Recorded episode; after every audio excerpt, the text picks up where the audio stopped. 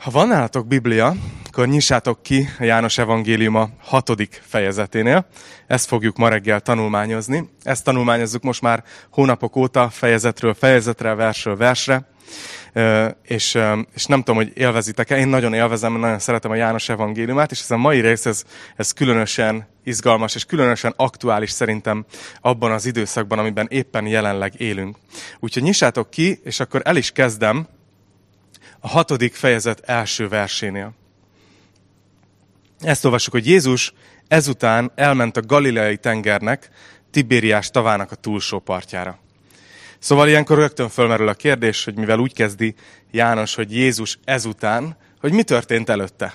Hogy mi az előzmény? Mi történt az előző részben? Úgyhogy egy kicsit szeretném összefoglalni. Ugye azt láttuk az előző részben, az ötödik fejezetben, hogy Jézus konfrontálódott az akkori vallási vezetőséggel, a, zsidó vallási vezetőséggel, és az egész úgy kezdődött, hogy meggyógyított egy 38 éve beteg embert, aki, aki ott feküdt. Jézus odament a, a Betesda tavához, vagy igazából ez inkább egy mesterséges medence volt, és szólt hozzá, hogy vedd fel az ágyadat, és járj, és ez az ember, aki 38 éve betegség miatt feküdt, felkelt és járt. És tényleg felvette a, a fekvőhelyét, és elindult hazafelé. És ugye láttuk, hogy a, a vallási vezetők viszont rászálltak erre az emberre, mert hogy szombat volt, és ilyenkor nem szabadott még egy tűt sem cipelni, nem hogy egy, egy nem tudom, egy matrac, vagy hogy nézhetett ki ez a valami, amin ő feküdt.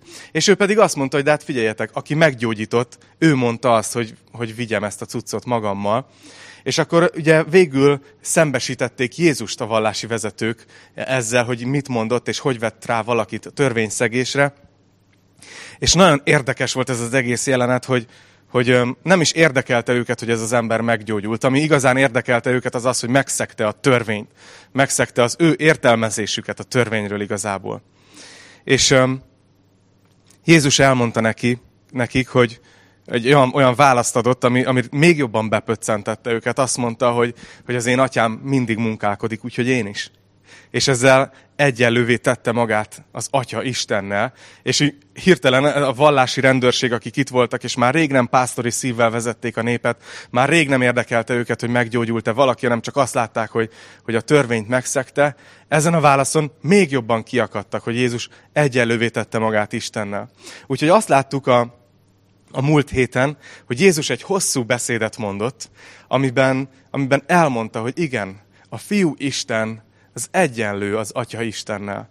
És beszélgettünk a Szent Háromság tanításáról, ami a, a Bibliának az egyik legszebb és legnehezebben érthető tanítása. És uh, amit nagyon szeretek ebben az evangéliumban, János evangéliumában az, az, hogy Jézust megmutatja ilyen különböző helyzetekben, ahogy különböző emberekhez viszonyul. Hogy látjuk őt ilyen nagyon személyes helyzetekben, amikor csak egy emberrel beszélget, mondjuk Nikodémussal, vagy azzal a samáriai asszonynal. Tehát vannak ezek a jelenetek. Aztán látjuk, amikor, amikor egy-egy csoporttal beszél, mint itt például az önigazult vallási vezetőkkel. A mai történetben egy harmadik viszonyulást látunk, amikor, amikor Jézus a tömeggel hogy viszonyul a tömeghez, hogy viszonyul az emberek sokaságához. És ez azért jó, mert szerintem, amikor látjuk őt ilyen személyes helyzetben, azt egy kicsit magunkra tudjuk érteni, hogy akkor biztos velünk, hozzánk is így viszonyul, minket is így fogad és így szeret. Amikor csoportokhoz azt is kicsit tudjuk, tudjuk úgy értelmezni, hogy mit mondhat nekünk, mint közösség. De amikor a sokaságról van szó, akkor pedig kicsit meglátjuk azt, hogy mi, milyen Jézus szíve az egész emberiség felé, a tömegek felé, a sokaság felé. És na, nagyon furcsa pontján van Jézus itt a szolgálatának, mert a vallási vezetők már meg akarják ölni, tehát ezt már elhatározták, hogy, hogy megteszik, csak a kedvező időpontra várnak. A népkörében azonban egyre népszerűbb, egyre többen követik, és látják a csodáit, egyre többen csodálják őt. Úgyhogy az a kérdés, hogy hogy fog Jézus viszonyulni az emberiséghez. Na nézzük a második verset. Nagy sokaság követte őt, mert látták, hogy milyen jeleket vitt végbe a betegeken. Jézus pedig felment a hegyre, és ott leült a tanítványaival együtt. Közel volt a páska, a zsidók ünnepe. Szóval ezen a ponton Jézus végre egyedül van a tanítványaival. És egy másik evangélium, a Lukács evangéliumában le van írva ugyanennek a napnak az eseménye, eseményei, és ott, ott tudjuk azt is, hogy ezen a ponton Jézus szándékosan próbált egy kicsit félrevonulni a tanítványaival. Egy nagyon nehéz szolgálati időszakon voltak túl, sokat szolgáltak, és, és vágytak egy kis pihenésre. De azt is olvassuk ott Lukács 9-ben, a 11. verstől, hogy nem jött össze ez az elvonulási vágyuk. Nagyon vágytak pihenni, de ezt olvassuk, hogy amikor a sokaság ezt megtudta, utána ment. nem tudom, hogy, hogy vagytok-e így, hogy már annyira szeretnétek egy kicsit kikapcsolni, annyira szeretnétek pihenni, csak mindenki hagyjon békén egy kicsit, és akkor így valaki jön utánad, és, és még valamit akar tőled. És, és nagyon érdekes, hogy Jézus hogy reagál erre, amikor a sokaság utána megy. Azt mondja, hogy Jézus örömmel fogadta őket. Beszélt nekik az Isten országáról, és meggyógyította azokat, akiknek gyógyulásra volt szükségük. Tehát azt látjuk ott, hogy mielőtt elkezdődnének ezek az események János evangéliumában, Jézus a pihenés helyett úgy dönt, hogy szolgál az emberek felé. Tanítja őket, gyógyítja őket, ad magából. És valószínűleg azért, mert ő így látja a tömeget. És ez egy kép, ő így látja az emberiséget, hogy, hogy ő, őket tanítani kell, gyógyítani kell, táplálni kell. És János evangéliumában, hogyha itt visszatérünk, ő nem is említi a gyógyítást és a tanítást, viszont a nap végén veszi fel a fonalat. Összeköti ezt egy mondattal, de utána rátér arra, ami másik evangéliumokban is le van írva, hogy mi történt ennek a napnak az estéjén. Ötödik vers. Amikor Jézus észrevette, hogy nagy sokaság közeledik hozzá, így szólt Fülöpnek. Honnan vegyünk kenyeret, hogy ezek ehessenek? Ha pedig, ja, ezt pedig azért kérdezte tőle, hogy próbára tegye, mert ő már tudta, hogy mit fog tenni. Fülöp így válaszolt neki, 200 dénár áru kenyér sem elég nekik, hogy mindenki kapjon valami keveset. Szóval azt látjuk, hogy Jézus eleve egy fáradt időszakon van túl. Ahhoz képest egész nap tanított és gyógyított, és most már beesteledett, és Lukács igazából leírja ugyanerről a napról, hogy ezen a ponton a tanítványok mentek oda Jézushoz, és mondták azt neki, hogy, hogy küld már el a sokaságot. A tanítványok ott tartottak, hogy Léci, küld már el őket. Tehát, tehát elég volt. Már, már eleve pihenni akartunk, rám nyomtunk egy extra napot, volt gyógyítás, volt tanítás, de most már, most már küld haza őket, most már, most már fáradtak vagyunk. És Jézus meg teljesen máshogy reagál. Így odafordul Fülöphez az egyik tanítványhoz, és azt mondja, hogy honnan vegyünk kenyeret, hogy ezek ehessenek. és így mennyire máshogy látja Jézus a sokaságot, igaz, mint a tanítványok. A tanítványok azt mondják, hogy küldjük el, Jézus pedig azt mondja, hogy hogyan tudnánk nekik enni adni, hogyan tudnánk táplálni őket. És elsőként Fülöp próbálja megoldani a helyzetet, és gyors fejszámolást végez, úgy látszik jó volt matekból, azt mondta, hogy hát 200 dénár áru kenyér sem volna elég, hogy mindenki kapjon valami keveset. És, és érdekes ez, mert a, a 200 dénár az nagyjából, ha nem tévednek a kommentárok, amelyeket használtam, ilyen 6 hónapnyi fizetést jelent. Tehát Fülöp gyorsan kiszámolja, hogy ennyi embernek, ami 5000 férfi, meg a hozzá kapcsolódó asszonyok, gyerekek, akik ott lehettek, hát hat hónapnyi fizetésből se lehetne annyi kenyeret venni, hogy mindenkinek jusson valami kevés. Figyeljétek meg ezt a mondatot, hogy, hogy mindenki kapjon valami keveset. Erre még vissza fogok térni. Szóval, szóval ez van. Akkor jön a következő tanítvány, most Andrást fogjuk látni. Andrással kapcsolatban az az érdekes, hogy mindig, amikor őt látjuk az evangéliumban, akkor valakit hoz Jézushoz. Vagy a testvérét Pétert hozta, vagy a görögöket hozta oda Jézushoz, vagy itt egy, egy, egy kisfiút fog odahozni. Nézzétek, azt mondja, hogy egyik tanítványa, András, Simon Péter testvére így szólt hozzá. Van itt egy gyermek, akinél van öt árpakenyér és két hal. De mi ez ennyi embernek? Na ez megint egy olyan jelenet, amit így elképzel. Nagyon szívesen megnéznék filmen, hogy ez így hogy zajlott ez a párbeszéd. Én elképzelem, hogy ott van a 12 tanítvány, teljesen fáradtak, ki vannak pusztulva, és a Jézus így fölteszi ezt a kérdést, így mikor már megy lefelé a nap, hogy, hogy honnan adjunk neki, nekik enni, és így elképzelem, hogy a 12 tanítvány így forgatja a szemét, és így egymásra néznek, hogy ez most egy vicc, vagy ez most komoly, vagy most tényleg Jézus ezt kérdezi, és akkor, amikor Fülöp azt mondja, hogy de hát mester, hát hat hónapnyi fizetése lenne elég arra, hogy mindenki kapjon valami keveset, akkor gondolom, hogy a 12 elkezdett bólogatni, hogy igen, Fülöpnek igaza van, ő, mindig ő a racionális közöttünk, hát teljesen lehetetlen ez a helyzet Jézus. És elképzelem, hogy amikor így András odajött, hogy hát itt van egy kisfiú, akinél van öt, mennyi, öt árpa kenyér és két hal, akkor így elképzelem a tanítványokat, hogy így, tehát, hogy az árpa az a leg, az a szegény emberek eledele volt. Úgy képzeljétek el ezt, hogy nem, öt árpa kenyér az nem ilyen öt ilyen két kilós hatalmas kenyér, hanem ezek ilyen kis keks-szerű kenyérkék voltak, és ilyen kis apró halak, ami tényleg egy gyereknek a, az elemózsiája volt, vagy a tíz óraia. És elképzelem, hogy így András így ezt behozza, és a tanítványok így fogják a fejüket, és hozzáteszi, hogy, hogy de mi ez ennyi embernek. Szóval ami, amit ki szeretnék domborítani, amiért így dramatizálom ezt a történetet, hogy azt hiszem, hogy itt a tanítványok valószínűleg nagyon frusztráltak. Tehát, hogy egy olyan helyzet, hogy hiába tesznek bármit, itt ezt nem tudják megoldani. És teljesen frusztráltak, és ezt ki is fejezik. És akkor most jön Jézus. Nézzétek, tizedik vers. Jézus ezt mondta. Ültessétek le az embereket. Füves terület volt az. Letelepettek tehát a férfiak, szám szerint mintegy ötezren, Jézus pedig vette a kenyereket, hálát adott, és kiosztotta az ott ülőknek. Ugyanúgy osztotta halból is, amennyit kívántak.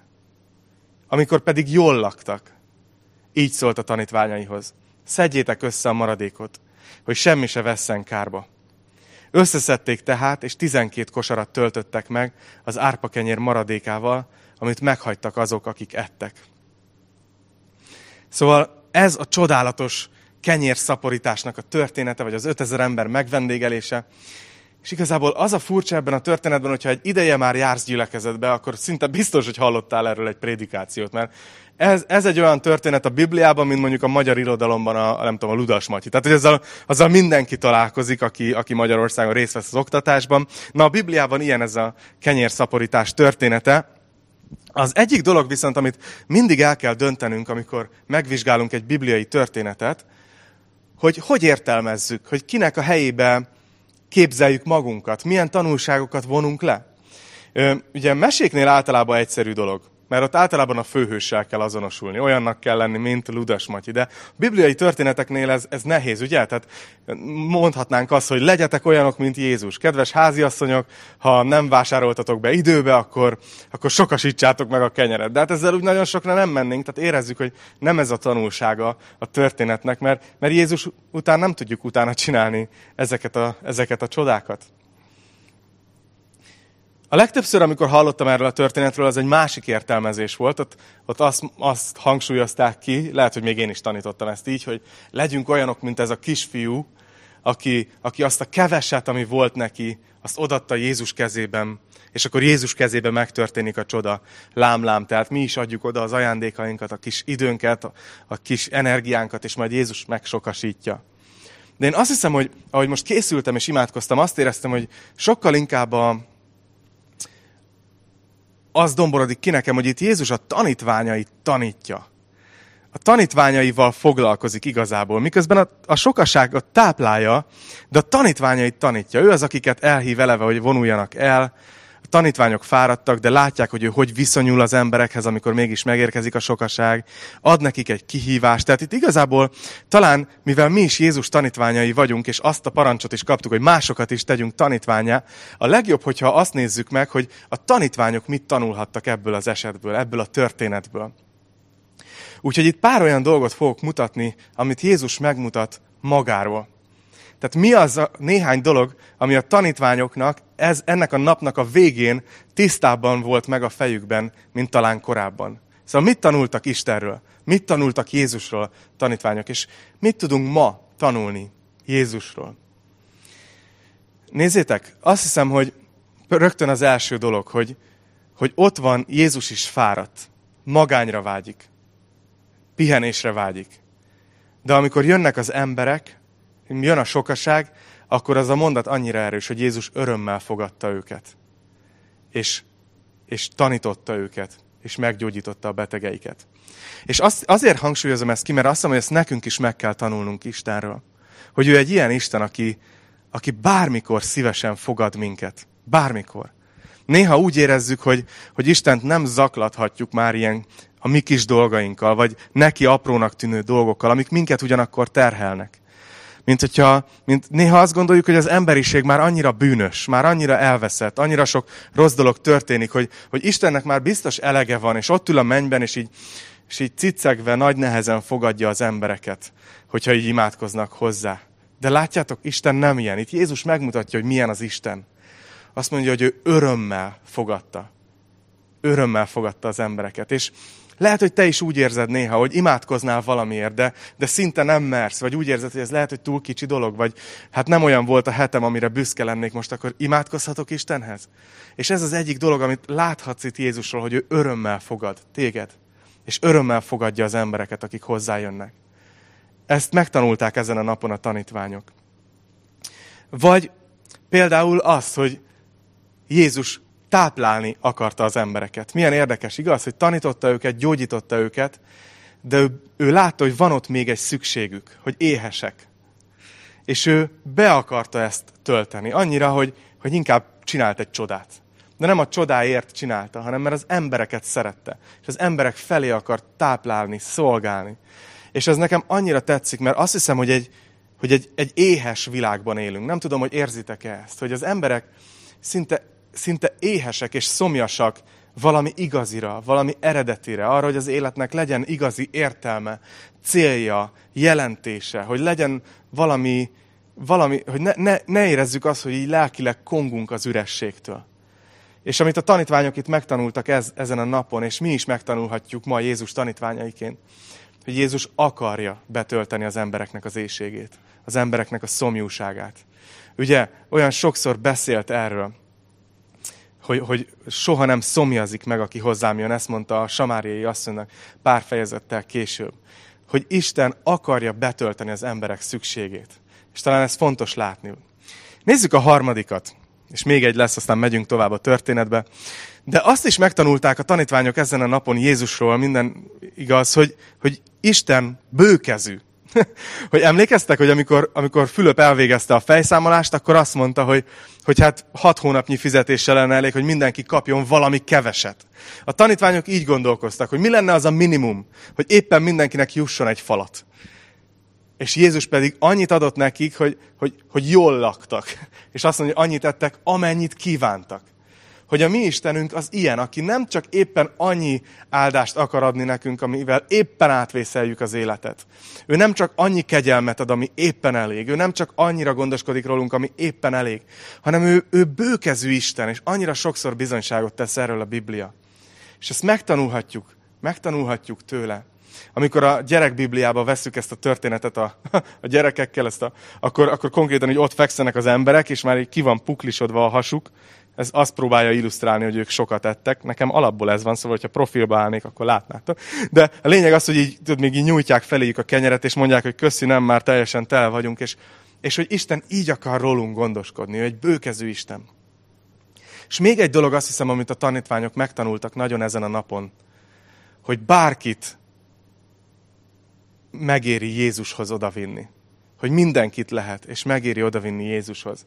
András, a tanítvány ebben a történetben azért zseniális szerintem, mert megpróbálkozott ezzel a megoldással. Bevállalta azt, hogy lehet, hogy teljesen lököttnek fogják nézni, hogy mit kezdünk itt öt kis vacak kenyérrel, meg két kis halacskával, hanem hanem ő odajött, és nem azt mondta, hogy oké, okay, itt van ez a helyzet, akkor hát 5000 emberből csak van itt egy, nem tudom, egy, egy pékáru vállalkozásnak a vezetője, vagy valami helyi pénzember, vagy logisztikai cég, aki, aki vala, valahonnan tudnak szerezni kaját, hanem hopp, az első embert, akit észrevett, itt egy gyerek egy kis kajával, hozta oda Jézushoz, és, és Isten tudta használni, és ez nekünk is egy nagy tanulság, hogy, hogy Istenhez bárkit hozhatunk, és ő bárkit tud használni, és ez egy nagyon bátorító dolog. Na szóval, ahogy megyünk tovább, látni fogjuk, hogy a tömeg reagál erre a csodára. Azért azt lehet sejteni, hogy, hogy egy, ilyen, egy ilyen csoda eléggé lenyűgözi az embereket. De egy kicsit szeretnék még a hátteréről beszélni, hogy jobban értsétek a reakcióját az embereknek. Ugye az előbb olvastuk, hogy ez az egész történés, ez az egész esemény a Pászka ünnep közelében tört. Tehát közel volt a, a, a zsidók Pászka ünnepe. És ilyenkor az országban mindig magasabbra hágtak a hazafias érzelmek. Ugye a pászka az arról beszélt, meg, megemlékeztek minden évben arról, hogy Isten kiszabadította őket Egyiptomból. És hogy azon a, az éjszakán kovásztalan kenyereket ettek, és ezért évről évre ezt megülték, és, és ették a kenyeret, és egyben végig mondták, újra élték az egész történetet, hogy Isten hogy szabadította meg őket. De azért egy kicsit keserédes lehetett ebben az évben a Pászka ünnep, mert gondolj abba bele, hogy ünnepled azt, hogy Isten hogy szabadított ki az egyiptomi fogságból, miközben éppen római elnyomás alatt élsz. Tehát az olyan, hogy ünnepelsz valamit, ami megvan még egyáltalán. És ilyenkor az emberekben mindig így fölbuzdult a, a nemzeti érzés, hogy, hogy rázzuk le a rómaiakat, és, és Isten megszabadít minket a rómaiaktól is, és majd eljön a mesiás, és megszabadít minket. Aztán az is ott volt, hogy, hogy ilyenkor újra talán eszükbe jutottak a régi történetek hogy hogy vezette ki Mózes őket Egyiptomból, hogy, hogy utána a pusztában hogy vándoroltak végig, és hogy amikor éhesek voltak, Isten kenyeret adott, mannát adott nekik az égből. És talán eszükbe jutott az is, hogy, hogy Mózes az ötödik könyvében, 18. fejezet 15. versében megprofétálta, hogy egyszer majd támad egy proféta, aki hasonló hozzám. Szóval talán látjátok, hogy, hogy mi történik itt. Amikor itt vagyunk a Pászka ünnephez közel, talán sokan ebből a tömegből éppen Jeruzsálembe tartottak az ünnepre, és, és éhesek, és itt van ez a, ez a csodatevő ember, aki ráadásul kenyeret ad nekünk, megsokasítja, és így csomó embernek így hirtelen így kigyulladt a villanykort, hogy hoppá, lehet, hogy ő az a próféta, akiről szó van. Lehet, hogy most jött el a szabadulás ideje. 14. versben ezt is látjuk. Nézzétek, miután látták az emberek, hogy milyen jelt tett, ezt mondták. Ez valóban az a próféta, akinek el kell jönnie a világba. De hogy reagál Jézus? Nézzétek, amikor pedig Jézus észrevette, hogy érte akarnak jönni, és el akarják ragadni, hogy királyát tegyék, visszavonult ismét a hegyre egymagában. Micsoda kontraszt, nem? Itt van a tömeg, teljesen felspirázva, hogy végre itt a mesiás, és Jézus pedig elvonul egyedül, és most már a tanítványait se viszi magával. Sőt, igazából tudjuk azt, másik evangéliumból, hogy tanítványait konkrétan elküldte, hogy ti szálljatok hajóba, és, utaz, és evezzetek át a másik partra. De miért vonul Jézus így egyedül el a hegyre? Én, én több dologra tudok gondolni, nem írja le itt az ige konkrétan. El tudom képzelni, hogy egyszerűen tényleg feltöltődésre volt szüksége az atya jelenlétében. Jézus, Jézus Nek ez egy szokása volt, hogy ő, hogy ő hosszan egyedül az atyával időt töltött és imádkozott. Az is lehet, hogy csak egyszerűen nagyon fáradt volt, és tényleg akart egy kicsit egyedül lenni. De még az is lehet, hogy, hogy próbált az atyával beszélni erről, hogy mi történik itt most, hogy őt el akarják ragadni, és királyá akarják tenni, hogy hogy reagáljon le, hogy mi, mi van igazán az emberekben, hogy ez milyen reakció, amit itt lát. De a lényeg az, hogy folytatódik a történetünk. 16. vers. Este felé lementek a tanítványai a tengerhez, hajóra szálltak, hogy átmenjenek a tenger túlsó partjára, Kapernaumba. Sötét volt már, és még nem jött oda hozzájuk Jézus. A tenger pedig háborgott, mert nagy szél fújt. Közben eljutottak, mint egy 25 vagy 30 futamatnyira. Az evangéliumban ez a második ilyen tengeres történet, a másik ilyen eset, amikor a tanítványok szintén a hajóban vannak, de Jézus is velük van, csak alszik, és szintén egy viharba kerülnek. Itt most megint egy ilyen, egy ilyen történet van, csak most Jézus nincs velük. Nincsen ott a hajóban, hanem ugye egyedül van a hegyen. És látjuk azt, hogy Jézus itt elküldte a tanítványait, hogy evezzenek át a másik partra, és hosszú idő telt el utána néztem, hogy ez az út, ahol voltak, és ahova tartottak, ez kb. egy ilyen 8-10 kilométeres útszakasz, ami korabeli ezzel a, ezekkel a kis 15 fős halász csónakokkal, halászhajókkal kb. egy ilyen másfél-két órás út ö, lehetett. És ehhez képest úgy tűnik, hogy hosszú órák telnek el, és még csak fél útig jutottak el. Tehát ez a mértékegységeket, ha lefordítjuk, ez a 25-30 futamatnyi, nagyjából ott vannak a tenger közepén. És eveznek, eveznek, de háborog a tenger, fúj a szél, és gyakorlatilag nem jutnak kellő sebességgel előre. Nem tudom, hogy ismerős ez az érzés. Már említettük ma ugyanezt az élményt. Tanítványok megint egy frusztrált helyzetben vannak. már megint egy olyan helyzettel találkoznak, amikor, amikor nem, nem elég az, amit tudnak hozni, nem tudják megoldani a helyzetet. És nem tudom, hogy, hogy így elképzelem, hogy ott az esőben, szélben, ott, ott eveznek nagy nehezen, és már izzadnak, és, és a, csap az eső a szemükbe. Én nem tudom, mostanában tudod, mint amikor így 7 óra 55-kor mész hazafelé a kocsival, és esik az eső, és, és, és próbálod az, le, letakarítani a, a szélvédődet. Persze tudom, ezek ilyen első világbeli problémák. Nyolcra haza kell érni. Tudjátok, ez az új szabály. De a lényeg az, hogy csak próbálom beleélni magam, hogy, hogy milyen helyzetben vannak ott, hogy alig látnak a sötétbe és eveznek, és aztán egyszer csak látnak valamit. De azt se tudják, hogy higgyenek-e a szem, szemüknek. Azt mondja, hogy amikor meglátták, hogy Jézus a tengeren jár. És közeledik a hajóhoz. Azt mondja, hogy megrémültek. Hát én nem csodálkozok ezen. Gondolj bele, hogy ott vagy, órák óta elvezel, egy nagyon fárasztó nap után, miután lemenedzseltél egy 5000 fős rendezvényt, és már amúgy is fáradt voltál, és még áll előtted egy út, és órák óta elvezel, és egyszer csak így látod, hogy Jézus jár a tenger tetején. Tehát, hogy ez nem szokott megtörténni. Itt valami csoda, és nem csoda, hogy azt írja az ige, hogy megrémültek. Azt mondja, de ő így szólt hozzájuk. Én vagyok. Ne féljetek. És itt van egy nagyon érdekes mondat. Azt mondja, hogy fel akarták venni a hajóra, de a hajó egyszeriben odaért a partra, ahova tartottak. Ugye Jézus megmutatja ebben a történetben az ő hatalmát, hogy ő tud a vízen járni. És a többi evangéliumból tudjuk, hogy ez az eset, amikor történt Péternek is a vízen járása. És most János ebbe ezt nem is említi meg, úgyhogy ezzel most nem is fogok foglalkozni, de Marci, tök jó, hogy behoztad ezt a dalt, ahol, amin mégis ez így kicsit megelevenedett előttünk. János itt, itt, itt furcsán, csak nagyon röviden említi ezt a történetet, azért, mert menni fog tovább a témájával. De azért, de azért egy dolgot itt észre kell venni, hogy, hogy miközben ott vannak és órák óta elveznek, és még csak félúton tartanak, amikor Jézus odajön, azt mondja, hogy fel akarták venni a hajóra, de a hajó egyszeribe odaért, ahova tartottak. Szóval valami csoda történt. Hirtelen megérkeztek a célhoz. Na, olvassuk tovább még egy pár verset, még három verset a 22-től. Másnap megértette, a tenger túlsó partján maradt sokaság, hogy nem volt ott más hajó, csak egy, és hogy Jézus nem szállt be a tanítványaival együtt abba a hajóba, hanem csupán a tanítványai mentek el. Szóval Jézus itt tényleg azon a pontján van a szolgálatának, hogy konkrétan figyelik. Tehát ilyen megy utána a paparazzi, és így tudják, hogy beszállt, nem szállt be, hol van. És elég, elég nyomasztó lehet ez. És azt mondja, hogy, hogy ugye ott az emberek rájöttek, hogy hát itt csak egyetlen egy hajó volt, de hát, de hát azba csak a tanítványok szálltak be, Jézus nem láttuk beszállni. Tehát Jézusnak itt kéne lennie. De azt mondja, de Tibériásból jöttek más hajók annak a helynek a közelébe, ahol a kenyeret ették, miután hálát adott az Úr.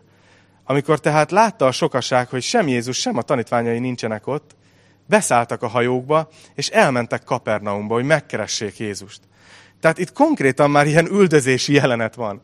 Már előző nap is Jézus egyedül akart lenni a tanítványaival, és utána jöttek. Most elmegy végre, tehát a legjobb menekülést veti be. A tanítványait elküldi mutatóba, és amikor senki nem figyel, akkor ő a tengeren oda sétál.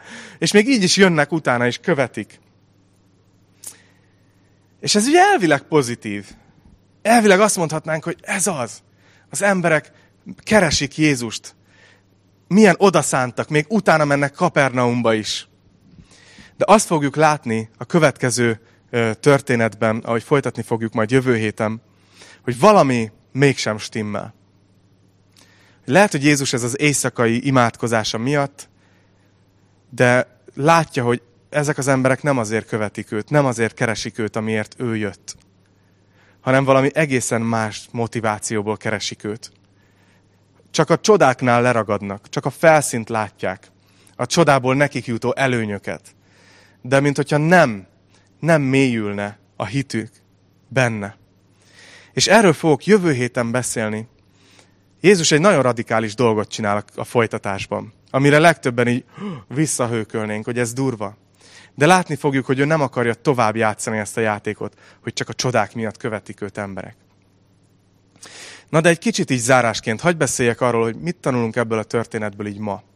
Hogy mit mond nekünk Isten igéje. Én mindig, amikor készülök, akkor próbálok azért imádkozni, hogy, hogy a Szentlélek tegye számunkra élővé ezt az igerészt. Hogy, hogy mi most mit tudunk ezzel kezdeni. És, És azt hiszem, hogy a, a téma, ami így kiugrott nekem ebből a részből, az nagyon erősen mind a két történetben ez a frusztráltság, ez a frusztráció élménye.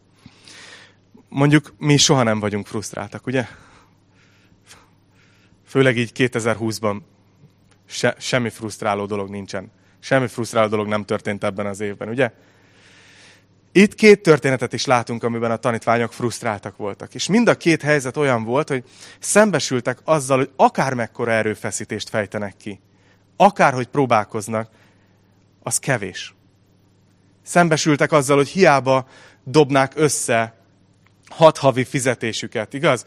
Még ha jó vásárlási sávban mennének el kenyeret venni, akkor se lenne elég, csak mindenkinek egy nagyon kicsi jutna. Igaz, szembesülnek ezzel. Akkor is csak egy, max egy falat kaja jutna mindenkinek a tömegből. Aztán szembesülnek azzal pár órával később, hogy, hogy hiába eveznek, hiába vetik be az összes erejüket, egy órák alatt is maximum félútig jutnak el, és ott vannak a tenger közepén. És még valahogy a második felét is meg kéne tenni az útnak. És kérdés, hogy hogy fognak odaérni. És csak úgy megkérdezném tőletek, hogy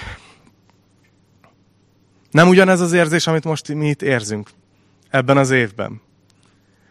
Hogy olyan érzés, hogy hiába tesszük bele a legjobb energiánkat az életbe. Nem tudjuk jól csinálni ezt az életet. Lehet, hogy próbálsz felelősség teljesen élni, hogy, hogy tudni, hogy mikor, hova mehetsz el, hogy átmenj a szüleidhez, hogy ne menj át a szüleidhez, hogy, hogy elmenj arra a helyre, ne menj el arra a helyre, húzzál maszkot, hol húzzál maszkot, hol ne húzzál maszkot. Jön majd a vakcina, most már elvileg célegyenesbe van. Most mi a felelősség teljes, ha beadatod, vagy ha nem adatod be. És szerintem egyszerűen ez az év, ez annyi fronton rávilágított, hogy, hogy kevesek vagyunk. Tehát, hogy szinte akárhogy próbálkozunk, nem tudunk elég jók lenni. Hogy, hogy túlnő rajtunk ez az év. Próbálsz jó szülő lenni próbálod jól nevelni a gyerekeidet, próbálod megőrizni a nyugalmaidat, és szeretni az embereket, de így, így nem megy, mert már az agyadra mennek, és be vagyunk zárva, és így azt hiszem, hogy nagyon tudunk azonosulni a tanítványoknak ezzel a frusztráltság ér- érzésével. És azt hiszem, hogy, hogy, hogy talán ez az a lecke, amit megtanulhatunk ebből a történetből. Hogy végül mind a két történetben Jézus hozta a megoldást, és ezt most tudom, hogy nagyon egyszerűen hangzik, ez egy nagyon alap, alapüzenet. De mégis azt hiszem, hogy szükségünk van erre az emlékeztetőre. Hogy, hogy Jézus hozta a megoldást, és, és teljesen más módon, mint ahogy az emberek várták, vagy ahogy számítottak rá. És nem tudom, hogy, hogy mi lett volna. Én néha eljátszok ezzel a gondolattal, hogy mi lett volna, hogyha Fülöp vagy a tanítványok így tudod, így visszapörgetnénk az időt. És így, és így ugyanúgy jön a kérdés Jézustól, hogy adjatok nekik enni, és ők mondjuk vagy teljesen máshogy reagáltak volna. Mi lett volna, a Fülöp azt mondta volna, hogy Jézus, ez egy nagyon nehéz helyzet. Ezt, ezt lehetetlen megoldani. De hát te vagy Jézus. Te ezt meg tudod oldani. Hogy így mi lett volna, hogyha, ha egyszerűen azt mondta volna, hogy Mester, pontosan tudom, hogy ezek azok a szituk, amiben én esélytelen vagyok. Mi esélytelenek vagyunk, itt rád van szükség, és bízunk benned, hogy meg fogod oldani. Én szerintem Jézus akkor is megsokasította volna a kenyeret, csak egy kicsit, kicsit a tanítványok már érettebb hitről tettek volna a tanúbizonyságot. És azt hiszem, hogy mi is megtehetjük ugyanezt, ugyanezt a dolgot az életben, hogy megtanulni valahogy azt, hogy, hogy Jézusnak, mint hogyha ez a bizalom lenne fontos, hogy fölépüljön a szívünkbe. Hogy igen, ez a 2020-as év, ez nagyon gáz, és nagyon nehéz, és kevesek vagyunk, nem tudjuk megoldani, de hát te vagy Jézus. Valahogy át fogsz minket vinni. Valahogy meg fogunk érkezni a másik partra. Akkor is, ha most még félúton vagyunk és küzdködünk. Valahogy ez a méről jövő bizalom. Remélem, hogy ezt erősítette bennünk ez a mai történet. És még csak hagyd mondjak egy gondolatot. Tudjátok, hogy mi a bizonyíték arra, hogy ezt Jézus velünk is megteszi? Azt hiszem, hogy pont az urvacsora, amire mindig bátorítunk titeket, hogy az utolsó dal alatt vegyetek urvacsorát otthon. Mert minden héten magunkhoz vesszük, és Jézus nem csak azt ígérte meg, hogy velünk lesz az életben a világ végezetéig, tanítványaival marad, hanem, hanem azt is ígérte, amikor az urvacsorát adta a tanítványainak, hogy én majd egy nap újat eszem veletek az az Isten királyságában. Ha belegondoltok, ez egy ígéret arra, hogy át fogunk érni a másik partra. Hogy lehet, hogy most még küzdködünk, most még benne vagyunk a közepében, és idáig ér a, a, a, a víz a nyakunknál, és úgy érezzük, hogy elsüllyedünk. De hogy nem tudjuk hogyan, nem tudjuk milyen módon, de Isten át fog minket vinni, és újat fogunk vele enni.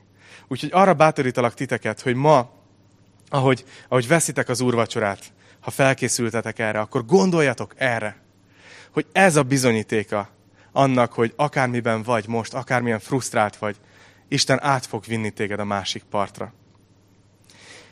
És amikor a tanítványok meglátták Jézust ott a tengeren, akkor megijedtek. Pedig valójában a megmentőjük érkezett. Valójában az, aki miatt odaértek a másik partra. És arra bátorítalak titeket, hogy ahogy vesszük az úrvacsorát, és közben énekeljük ezt a következő dalt. Nézd ott fenn. Mi már nem a vízen sétáló Jézust látjuk, aki a megmentőnk, hanem a kereszten lévő Jézust. És azt hiszem, hogy ez egy még nagyobb csoda. Az nagyon nagy csoda volt, hogy Jézus a vízen járt. De az még nagyobb csoda, hogy a teremtő Isten, az Isten fia, aki által minden teremtve lett, aki, aki a minden, ő a keresztre is elment értünk, és az életét odatta értünk. És ez a bizonyítéka annak, hogy ő hihetetlenül szeret minket.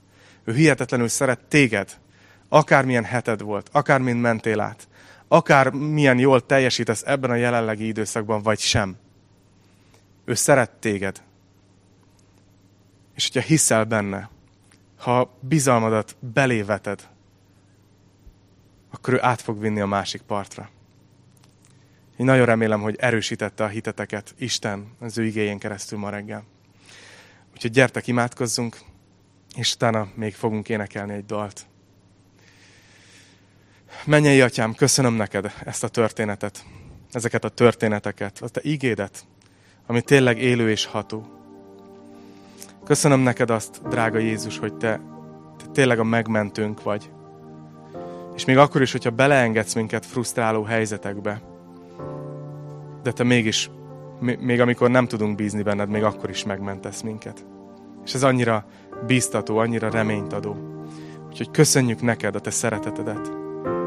És kérlek arra, hogy ma reggel ez az ige, amit tanulmányoztunk, ez teremjen gyümölcsöt az életünkben. Hogy így erősödjünk meg a te kegyelmedben. Köszönjük a te kegyelmedet, amit, amit bemutat nekünk az úrvacsora is, hogy te az életedet odaadtad értünk, és megváltottál minket. Szeretünk téged, és, és a tied vagyunk. Amen.